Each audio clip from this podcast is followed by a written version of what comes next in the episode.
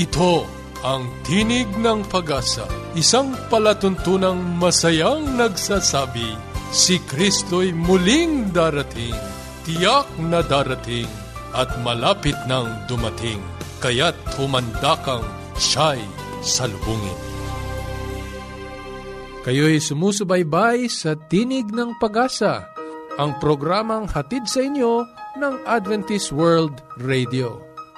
Ito po si Joe Orbe Jr. Ako po ay mananatiling kasama ninyo sa pagtatanghal dito pa rin sa inyong natatanging programa, Tinig ng Pag-asa. Samahan nyo kaming muli sa loob ng kalahating oras sa pagtuklas at pagtalakay ng mga sipi ng pag-asa mula sa Aklat ng Buhay. Kami po'y muling bumabati sa lahat po ng ating mga tagapakinig at tagasubaybay dito po sa ating programa sa Tinig ng Pag-asa. Sa nagnanais pa po na tumanggap ng aming mga libreng babasahin, maaari pa rin po kayong mag-text sa aming Globe at Smart number 0915-571-9957 at 0920-207-9861. Sa ating pong talakayang pangkalusugan, dudugtungan po natin ang ating pag-aaral tungkol po sa malalang tagyawat o tinatawag na acne po. At sa ating pong pag-aaral ng kasulatan, tayo po ay halos papatapos na sa ating pong paksa tungkol po sa panalangin ng ating Panginoong Hesus na itinala sa Mateo Kapitulo 6. Kasama nating muli dyan si Sister Ruby Rodriguez. Tayo po'y dadako na sa ating talakayang pangkalusugan. Paging Dr. Rodriguez, you're needed at room 321. Dr. Rodriguez, Mrs. Martinez, kailangan na po nating i-dialysis ang asawa ninyo. New outlook and a healthy lifestyle makes a big difference. Adventists care. Isang magandang araw na naman po sa ating mga kasama, sa ating mga tagapakinig. Sana po kayo ay laging nahandyan at inaabang ang ating programa. Ako po si Dr. Linda Limbaron, ang inyong doctor sa Himpapawid. At sa porsyong ito ay magkakaroon po tayo ng mga health lectures or discussion. Kung meron po kayong katanungan, pwede po kayong lumiham sa akin. At ito pong mga nagdaang araw, pinag-uusapan po natin ng mga common skin diseases. Alam nyo, napakarami po niyan. Pero syempre, yun lamang pong napakakaraniwan. At ngayon naman po, ito po ay napakakaraniwang problema ng ating mga kabataan or ng teenagers. Ito po ay ang acne, no? Or pimples or taghihawat. Alam nyo, napakarami po na yan ang nagiging problema at minsan ay nakakakos pa ng depression sa mga kabataan. At napaka-importante po na ma-detect ng mga magulang or ng mga guardians na ang kanila palang mga taghihawat, kahit taghihawat lamang ay nakakakos na ng depression, sometimes inferiority complex o kaya ay poor performance sa school, no? Alam niyo po, meron din po akong column sa magazine, no? Health and Home magazine. At marami pong mga kabataang lumiliham sa akin at ang nagiging problema nila ay ang taghihawat or acne. At sometimes, no, hindi nila sinasabi sa kanilang mga magulang, hindi sila kumukonsulta sa mga doktor. Ngunit ang kanilang pag-aaral ay naaabala or hindi sila nakaka-concentrate dahil lamang sa problema sa balat sa muka. Ano po ba itong acne, no? Dito po sa balat natin sa muka ay lagi po itong nagpo-produce ng oil, no? Yung po may mga sebaceous gland tayo. Kasi alam nyo, syempre, ang exposed part ng katawan natin, yan ang kailangan ay laging may oil secretion para po, kumbaga parang protection din natin to sa mga bacteria or sa mga infection. Ngayon, for some, ito ay nagbabara. Pag once po ito ay nagbara, no, kung malalim ang pagbabara, kasi nagpo-produce nga po yan ng parang langis, no, ng oily secretion. Kung malalim po ang yung deeper, kasi nasa ilalim po ng balat natin yan, may mga pores. At kung sa loob po ay natrap yung mga parang mantika or parang sebum, no, sebo, na yan ay nagkakaroon ng parang puting prominent na puti na parang malaking skin pore. At yan ang tinatawag na mga whiteheads. Sometimes nandito sa may noo o kaya sa ilong o kaya dito sa ilalim ng labi, no, sa may baba. Whiteheads po. Ngayon, kung yan naman ay medyo bumabaw-babaw ng kaunti, na open na yung pores at yung mga melanin pigment, di ba ang balat po natin ay may kulay, no? Yung nagkakaroon ng pangingitim. At yan po ay tinatawag na blackheads naman, no? Blackheads. Yun po ang kaibahan. Ngayon, pagka ito po ay na-infection naman, no? Siyempre, bumukas na yung pores. Ngayon, na-trap ang bakterya o kaya binahaya ng bakterya, ay nagkakaroon ng mga nana or pus formation, nagkakaroon na ng infection at ito po ang tinatawag natin na tigidig, no? Ewan ko ba't naging tigidig, no?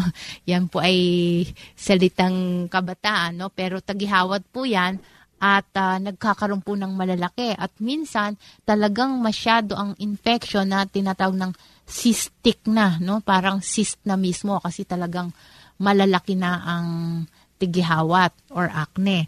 Ngayon, hindi lang yan sa muka. Sometimes sa leeg o kaya dito sa dibdib, no? At karaniwan po sa mga kalalakihan ay sa likod meron din. Mga blackheads at whiteheads. Minsan pati likod, no? Tinatamaan. Alam niyo po, ang acne ay pinakakaraniwan po ay cause nito ay hormonal, no? Kasi lalo-lalo na po sa mga teenager. Sometimes as early as 9 or 10 years old, meron ng kaunti, no? Pero usually sa teenage, yung mga high school years, no? Diyan po yan dahil yung androgenic hormones or male hormones po ang nangingibabaw dyan. Kaya po nagkakaroon ng mga tagihawat. Kaya mas karaniwan po ang tagihawat sa mga kalalakihan, no? At sometimes, ito naman po ay hindi gawa ng hormones or hindi yung ibig sabihin yung talagang normal na lumalabas sa kabataan. At ito po pati ay may familial tendency. So tanungin po ninyo yung magulang nyo kung siya ba ay nagtatagihawat ba nung araw, no? Kasi yun nga, namamana yung tendency to have it. Ngayon, ang iba naman ay hindi po dahil dyan kundi nai-irritate. Masyadong maraming nilalagay na pampaganda, no? Maraming kinukuskus sa muka. Yung pala, instead na gumanda, imbis na kuminis ang muka, lalo pang nai-irritate. So, yan po ang mga dahilan ng acne or ng tagihawat. So, hanggang dito na lang po muna tayo sa ating pag-uusapan at hanggang sa susunod po, may kadugtong pa po yan at sana po'y makinig kayong muli. Hanggang sa susunod na pagsasama-sama, magandang araw po sa inyong lahat. Yes, Dad and Mom are coming. I wish my parents will come too. The best way to spend time? It's with family. Adventists care.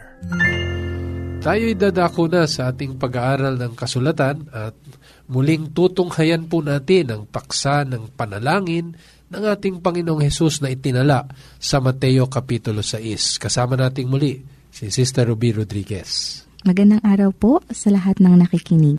Nako, Ruby, hindi ko man namalaya na talagang papatapos na pala tayo dito sa ating paksa. Panalangin ng ating Panginoong Hesus. Nawili na lamang tayo sapagkat nakapananabik na malaman ng mas malalim ang mga diwa at katotohanan na nakapaloob dito sa panalangin ng ating Panginoong Hesus. Tama po kayo dyan, Pastor. Alam niyo po ba, naaalala ko pa rin yung unang-unang napag-aralan natin ang panalangin na ito, lalong-lalo na nag-focus tayo sa role ng ating Panginoon bilang ating Ama. Naalala ko po kung gaano natin pinag-aralan ang isang imahe ng isang Ama sa pamamagitan niya. Alam niyo po kasi, Pastor, ako po'y close sa aking Ama. So, sa pag-uusap po natin nung mga nakaraang panahon, naalala ko kung gaano dapat maging malapit din sa ating Ama sa Langit na sa bawat oras kung gaano po tayo natutuwa na marinig yung boses ng ating Ama o ng ating mga magulang, ganun din makikipag-ugnayan sa Panginoon. Sarap balikan ng mga aral na yun, Ruby, ano? Kasi marami pa talagang naidugtong tayo dyan eh. Nadugtong pa natin dyan ang ating Panginoong Hesus, yung kanyang ginagampanan sa atin bilang ating tagapagligtas. Kung maalala mo pa nun eh, talagang pinaksa pa natin yung our daily bread eh, di ba? Yung tunay na kahulugan ng daily bread na yon, no? At kung papaano natin hinihiling din yan para sa ating kapwa. Tama po. Oo, lahat ng mga bagay na yan, mga kapatid, sana'y maganda nga pong balikan. Subalit, halos papatapos na po tayo sa panalangin ito. At nung nakalipas nating talakayan, idiniin natin yung mga katagang lead us not into temptation. Pinagpahalagahan natin doon na kailanman hindi Diyos ang pinanggagalingan ng mga pagsubok at mga tukso sa ating buhay, kundi siya ang nagpapahintulot na tayo'y dumaan sa mga tukso o di kaya mga pagsubok, hindi para tayo subukin, kundi lalong makilala natin kung papaano tayo nakatayo sa katwiran ng Panginoon. Baka mamaya mapusok sa ating mga puso na nagmamalaki tayo na tayo'y matuwid sa Kanya. Yung pala naman ay mahina tayo at nakahilig tayo sa paggawa ng kasalanan. Kaya kailanman, ang Diyos ay hindi tumutukso at natutukso. Inilalayo pa nga tayo ng Panginoon na mahulog sa kapangyarihan ng tukso. Yan ang dinidiin sa Santiago Kapitulo 1, ang talata 13. Nang sabihin ng ating talata, huwag sabihin ng sinuman pagka siya'y tinutukso, ako'y tinutukso ng Diyos, sapagkat ang Diyos ay hindi matutukso sa masamang bagay at hindi rin naman siya nanunukso sa kaninuman. Kundi ang bawat tao ay natutukso pagka nahihila ng sariling masamang pita at nahihikayat. Kaya maliwanag, Ruby, no? Hindi natin po pwedeng sabihin na kung mag-alala, mapananagumpayan mo yan. Pagsubok lang yan ng Diyos. No? Hindi sumusubok ang Diyos. Yun ay ipinaintulot ng Panginoon para makita natin kung saan tayo nakalugar sa kasakdalan at katwiran ng Panginoon. Lalo nga tayong aasa at hihiling ng Kanyang biyaya na mapanagumpayan natin ang mga tukso sa ating buhay. Pero Pastor, paano nga po natin ma-resist yung temptation? Malaking usapin yan, Ruby, kasi tayong mga tao, anuman ang ating ginagawa sa paglaban sa tukso, sa sarili nating kakayahan, nasusumpungan natin na tayo'y nahuhulog talaga sa tukso. Gaano man sabihin natin na tatayo tayo sa katwiran, tayo'y tatayo laban sa tukso, bago natin malaman, nagapi na tayo ng kaaway at tayo'y nahulog sa tukso. Tama po bang sabihin na sadyang mahina ang mga tao sa ganong hindi ganong ang kahinaan ng tao, kundi yung ating pagkakahilig sa paggawa ng kasalanan nagpapahina ng ating kaisipan na magtagumpay laban sa tukso. Kasi ang talagang battleground, yung talagang lugar ng digmaan, no? Sa pagitan ng panig ng mabuti at masama, naririyan sa ating utak, nasa ating kaisipan. Kaya napakahalaga, Ruby, na talagang magtatagumpay tayo sa tukso sa biyaya ng ating Panginoon at hindi sa ating sariling kalakasan. So, ang temptation po talaga ay parang gravity na tingnan mo yung sinasabi lang ni Pablo, di ba? Sabi niya, yung gusto kong gawin, hindi ko magawa. At yun namang ayaw kong gawin, ang siya kong nagagawa patungkol sa kasalanan o sa paggawa ng kamalian. Kaya talagang hindi tayo makakapanagumpay laban sa anumang tukso na hiwalay sa Diyos. Sa Kanyang biyaya lamang tayo makapagtatagumpay sa tukso. Kaya napakalagay ng tanong mo, Ruby, na paano nga ba? Pagkatapos na hilingin natin sa panalangin na, Panginoon, huwag mong pahintulutan na mahulog ako sa tukso o di kaya gapiin ako ng kapangyarihan ng kasamaan, papaano natin mapanagumpayan ang mga tukso? Nasa banal na kasulatan yan, no, Ruby? Bilangin mo, at least ito yung apat na mahalagang mga bagay na huwag nating kaliligtaan para tayo'y magtagumpay sa tukso. Una, Ruby, sa binasa nating nakalipas na talata doon sa Awit, Kapitulo 1, ang talata ay 1, no? Ang sabi doon, mapalad ang tao na hindi lumalakad sa payo ng masama, ni tumatayo man sa daan ng mga makasalanan, ni nauupuman sa upuan ng mga manglilibak. Dito ipinakikita yung pamamaraan ng tukso na tayo'y gapiin. Una, pagka panay-panay tayong nalakad doon sa lugar ng kasamaan, mahihirati tayo. Oh, hindi magtatagal, tayo'y tatayo na sa harapan nito at tayo makikipagtalastasan. Bago natin malaman, nakaupo na tayo. Kasama na natin ang kasamaan. Kaya mapalad, sabi ng ating talata, yung hindi lumalakad saan? Sa masama. Oo, sa mga payo ng masama. At hindi tumitigil o tumatayo doon sa mga daanan ng makasalanan. Lahat ng ito, Ruby, pinapakita sa atin yung dynamics ng temptation. Diba? Doon sa nakalipas nating pag-aaral pagka merong isang bagay na gustong-gusto kang bilhin pagka napapunta ka sa mall, di ba? Lakad ka ng lakad doon, tinitingnan mo siya parati, hindi magtatagal, titigil ka na, magtatanong ka, anong presyo niyan, gawa saan yan, magkano yan, no? Magiging interested na. Bago mo malaman, nabili mo na. Nasa iyo na po. Walang iniwan yan sa kasalanan, Ruby. Kaya mag-iingat tayo, no? At ang sabi ng unang sikreto para tayo magtagumpay sa kasalanan, nasa talatang 2 ng awit kapitulo 1 pa rin. Kundi ang kanyang kasayahan ay nasa kautusan ng Panginoon, at sa kautusan niya nagbubulay-bulay siya araw at gabi. Kaya napakahalaga, Ruby. Unang sikreto na magtatagumpay tayo sa kasamaan at anumang tukso ay yung pagbubulay-bulay sa salita ng Diyos. Kasi anumang gagawin mong kasalanan o matutukso ka sa paggawa ng kasalanan ay pagtalikod sa kautusan ng Diyos. Ang sabi sa atin ang kasalanan ay pagsalansang sa kautusan ng Diyos, di ba? Kaya pagka natukso ka, sumalansang ka sa kautusan ng Diyos. Para hindi ka matukso, anong dapat mong gawin? Sabi ng talata natin, magbulay-bulay. Yan. Pagbulay-bulayan natin araw at gabi ang kanyang kautusan, ang kanyang mga salita. Hindi nakapagtataka, Ruby, kasi ito rin ang ginamit ng ating Panginoong Hesus. Tatandaan po sa ating mga tagapakinig na maging ang ating Panginoong Hesus hindi tinantan ang tukso. Maging ang ating sakdal na matuwid na Panginoong Hesus ay dumaan sa mga tukso. Pero nagtagumpay siya. Kasi sa unang sikreto niya, di ba? Kung papansinin niyo yung tala sa Mateo Kapitulo 4, ang mga talata ay 1 hanggang 4, ang Panginoon ay nagtagumpay sa tukso mismo ng kaaway sa kanyang pagtuon, no? Sa banal na kasulatan. Pakinggan ninyo, ang sabi, nang magkagayon, inihatid ng Espiritu Santo si Jesus sa ilang upang siya'y tuksuhin ng dyablo.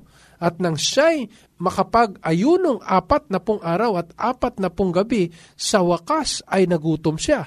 At ang manunukso ay dumating at nagsabi sa kanya, kung ikaw ang anak ng Diyos, ay ipag-utos mo na ang mga batong ito ay maging mga tinapay. Datapwat, siya'y sumagot. Anong sabi niya? Nasusulat. Ano yung nasusulat na yun? Salita ng Diyos yun, no?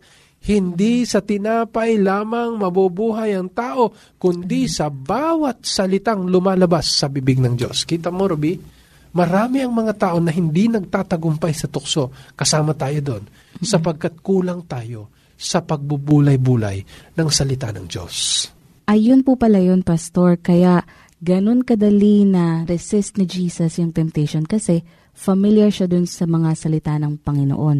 Kung i-apply po natin ngayon, lalo na po sa akin, mas madaling makaka-focus tayo dun sa tamang gawain kasi alam po natin kung paano po iwasan ang temptation sa pamamagitan po ng salita ng Panginoon. Ruby, katulad nga ng sinabi ng ating talata, no, napakahalaga talaga na pagka tayo nagbubulay-bulay sa salita ng Diyos, we take it by heart. Natatanim sa ating mga puso, sumisibol yan sa atin. Kaya sa panahon, nahaharap tayo sa tukso. Ipapaalala yan ng banal na Espiritu sa atin. At doon tayo makakasumpong ng kapangyarihan. Pagkaya'y sinabi natin, kahit nasa pag-iisip natin, lumalayo ang dyablo sa mga salita na sasambitlain natin na batay sa kapangyarihan ng Panginoon sa kanyang mga salita. Ang bawat talata po pala yung nagsisilbing sandata natin. Paano yan kung wala kang sandata? Sapagkat naubos ang panahon mo sa panonood ng TV, ang memorize mong mga linya, yung mga linya ng kamunduhan, pag panahon ng tukso, wala ka talagang panlaban. Kung ang napapanood mo, mga hubad-hubad, mga patayan, naubos ang panahon mo sa Facebook. Wala nang shield. Wala kang panahon talagang magbulay sa Panginoon. Matutukso ka talaga. Ikalawa, Ruby, nagtutumuli ng ating oras. Sabi sa Lukas, Kapitulo 22, ang talata ay 40, ang ating Panginoong Hesus muli ay nagsabi, no? At nang siya'y dumating sa dakong yaon, ay sinabi niya sa kanila, sa kanyang mga alagad, magsipanalangin kayo nang huwag kayong magsipasok sa tukso. Ano daw? Dapat nilang, yan, magsipanalangin kayo. Kaya kita mo, ito na yung panahon na ang ating Panginoong Hesus ay ipagkakaloob sa kanyang mga kaaway. Ito na yung panahon na ipagkakanulo ang ating Panginoong Hesus sa mga talatang ito. Anong sabi ng Panginoon? Anong kanyang tagubilin sa kanyang mga alagad? Magsipanalangin kayo. Kaya sa atin din, para magtagumpay tayo sa mga tukso, no? Sa mga pagsubok na inihaharap sa atin ng kaaway, napakahalaga na hindi lamang tayo nagbubulay-bulay ng salita ng Diyos, kundi nilalakipan natin ito ng pananalangin. Sapagkat sa pagbubulay ng salita ng Diyos, napapakinggan natin ang Panginoon. Sa ating pananalangin naman, idinadaing natin sa Panginoon ang ating pangangailangan sa Kanya, ang ating pagdepende at pagsalig sa Kanya, sa Kanyang kapangyarihan na magtagumpay sa tukso. Kaya po sa ating mga leisure time, it's either magbasa tayo or siguro mas maganda po na manalangin tayo. Manalangin talaga, Ruby. Kinakailangan talagang manalangin tayo. At yung panalangin natin, yung tinutukoy na manalangin ng walang patid. No?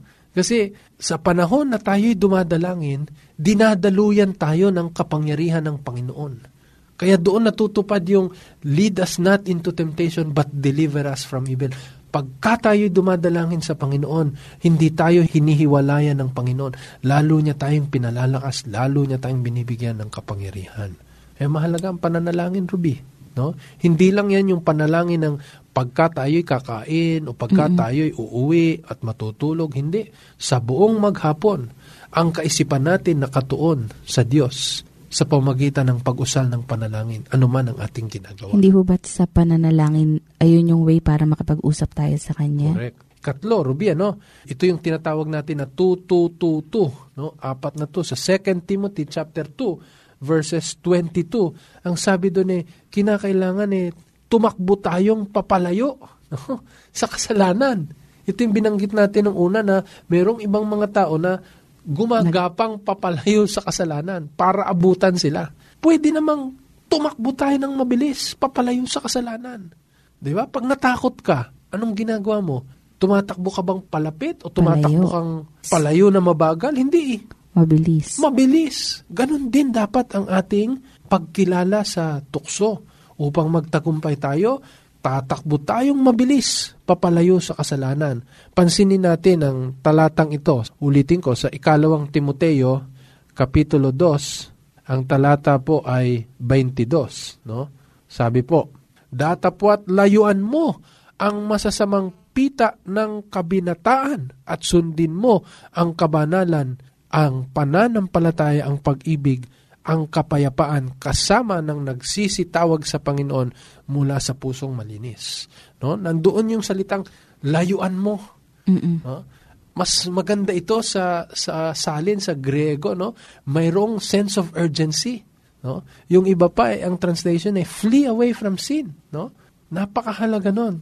At pagka talaga tayo tumakas, papalayo sa kasalanan, bago natin malaman, nasa piling na tayo ng Panginoon. At wala na tayo sa mga kamay ng tukso at ng kasalanan.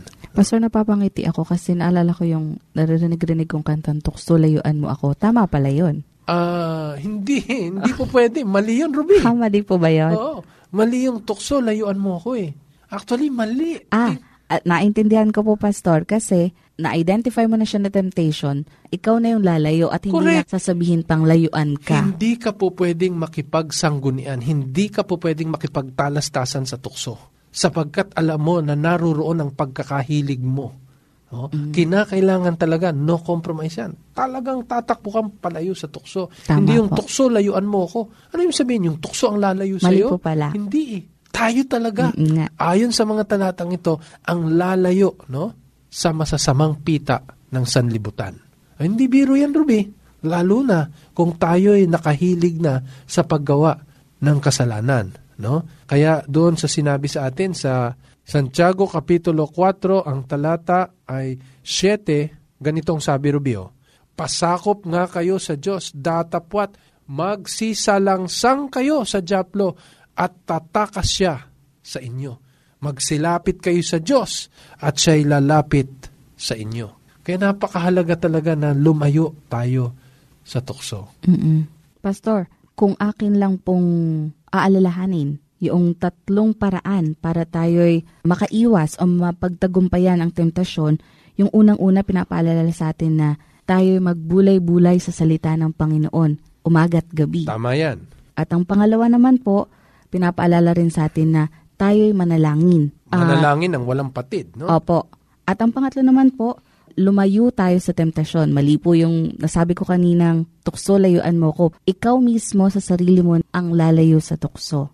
Oo, Ruby, ano? Alam mo, ang talagang pinagtutuunan natin dyan ng magandang halimbawa ay yung kalagayan ni Eva, di ba? Kung maalala mo, ang sabi ng talata sa Kapitulo 3 ng Henesis, ano? Ang ahas nga ay lalong tusok ay sa alinman sa mga hayop sa parang nanilikha ng Panginoong Diyos. At sinabi niya sa babae, tunay bang sinabi ng Diyos, huwag kang kakain sa alinmang punong kahoy sa halamanan? Kita mo, paano nakipag-usap yung ahas sa babae? Lumapit siya Lumapit siya. Sa halip na papalayo siya, lumapit siya. Sa paglapit pa lang niya, gapi na siya ng kaaway. At sinabi ng babae sa ahas, sa bunga ng mga punong kahoy sa halamanan ay makakakain kami. Datapot sa bunga ng punong kahoy na nasa gitna ng halamanan ay sinabi ng Diyos, huwag kang kakain yaon, ni huwag niyong hihipuin, baka kayo mamatay. Kita mo yan? Nakipagtalastasan pa siya sa dyablo.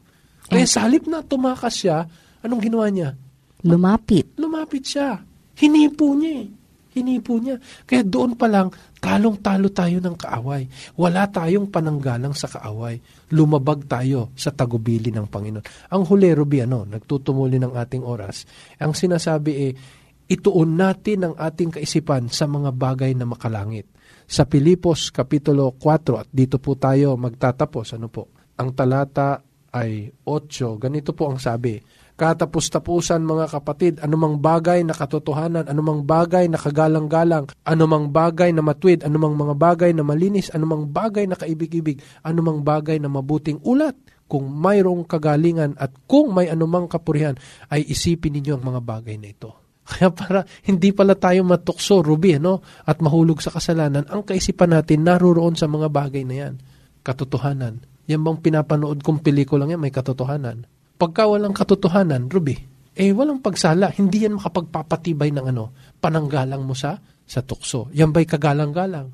O hinahalay ang isang tao dyan, o pinapatay? Ito ba'y nagbibigay sa atin ng mga matutuwid na bagay? Malinis ba yan? Kaibig-ibig ba yan? Huh? Yung mga usapin na chismis sa ating paligid. Pagka dyan tayo mahihilig, wala tayong pananggalang sa kaaway. Kaya ulitin ko po, sa Pilipos 4:8, ang 4 at huli, na sikreto natin sa pagtatagumpay sa kasalanan sa biyaya ng Panginoon, ituon natin ang ating mga isipan sa mga bagay na makalangit. Sana'y nakinabang po kayo sa ating pag-aaral sa paksang ito. Sa dati pa ring oras at himpilan, itutuloy po natin ang ating pag-aaral. Muli, ito po si Joe Orbe Jr. Sa pagtitiis at pagaliw ng mga kasulatan ay mangagkaroon tayo ng pag-asa.